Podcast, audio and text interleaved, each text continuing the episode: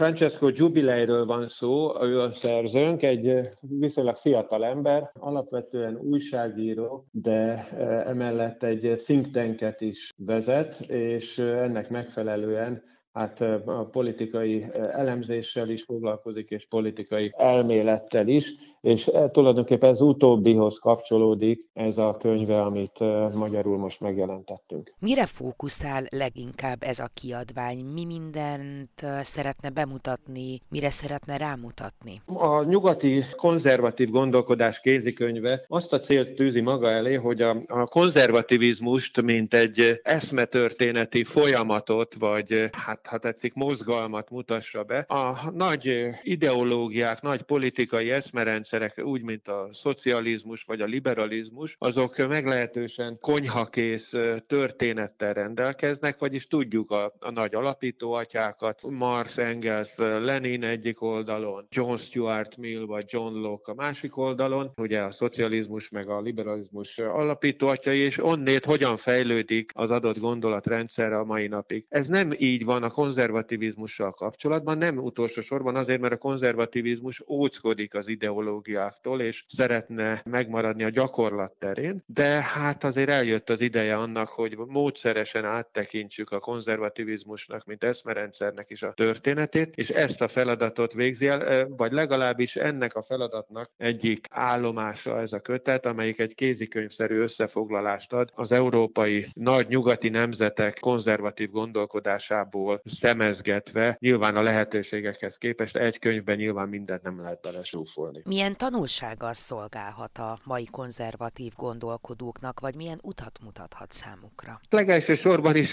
ajánlatos a konzervatív gondolkodóknak elolvasni ezt a könyvet. A konzervatív politikusoknak ugyanis meglehetősen hiányos a saját eszmerendszerükről a tudásuk. Ez nem csak Magyarországra igaz, hanem általában véve. A politikusok a politikai csatár határozásokban vannak bele feledkezve, és ezért a tágabb perspektívára nem feltétlenül figyelnek, bár mondjuk pont a magyar miniszterelnökről tudjuk, ugye, hogy a heti munkarendjébe egy napot szentel annak, hogy a politikai irodalommal is foglalkozon. Tehát egyfelől a politikusok számára összefoglaló. Másrészt viszont a hétköznapi olvasó számára is nagyon fontos az, hogy ezt a sokáig nem tanított, sokáig tiltott témának tekintett irodalmat a konzervativizmus európai klasszikusait megismerjük, mert a forradalmi ideológiák azok meglehetős dúlást végeztek a 20. században, és a 21. századra nem ártana egy kicsit lenyugodni, a kedélyeket lenyugtatni, és a konzervativizmus az pont ebben érdekelt egy olyan eszmerendszer, amelyik képes a hosszú távú stabilitást és a nyugodt erőt megjeleníteni, ahogy az, annak idején ezt Antal József megfogalmazta.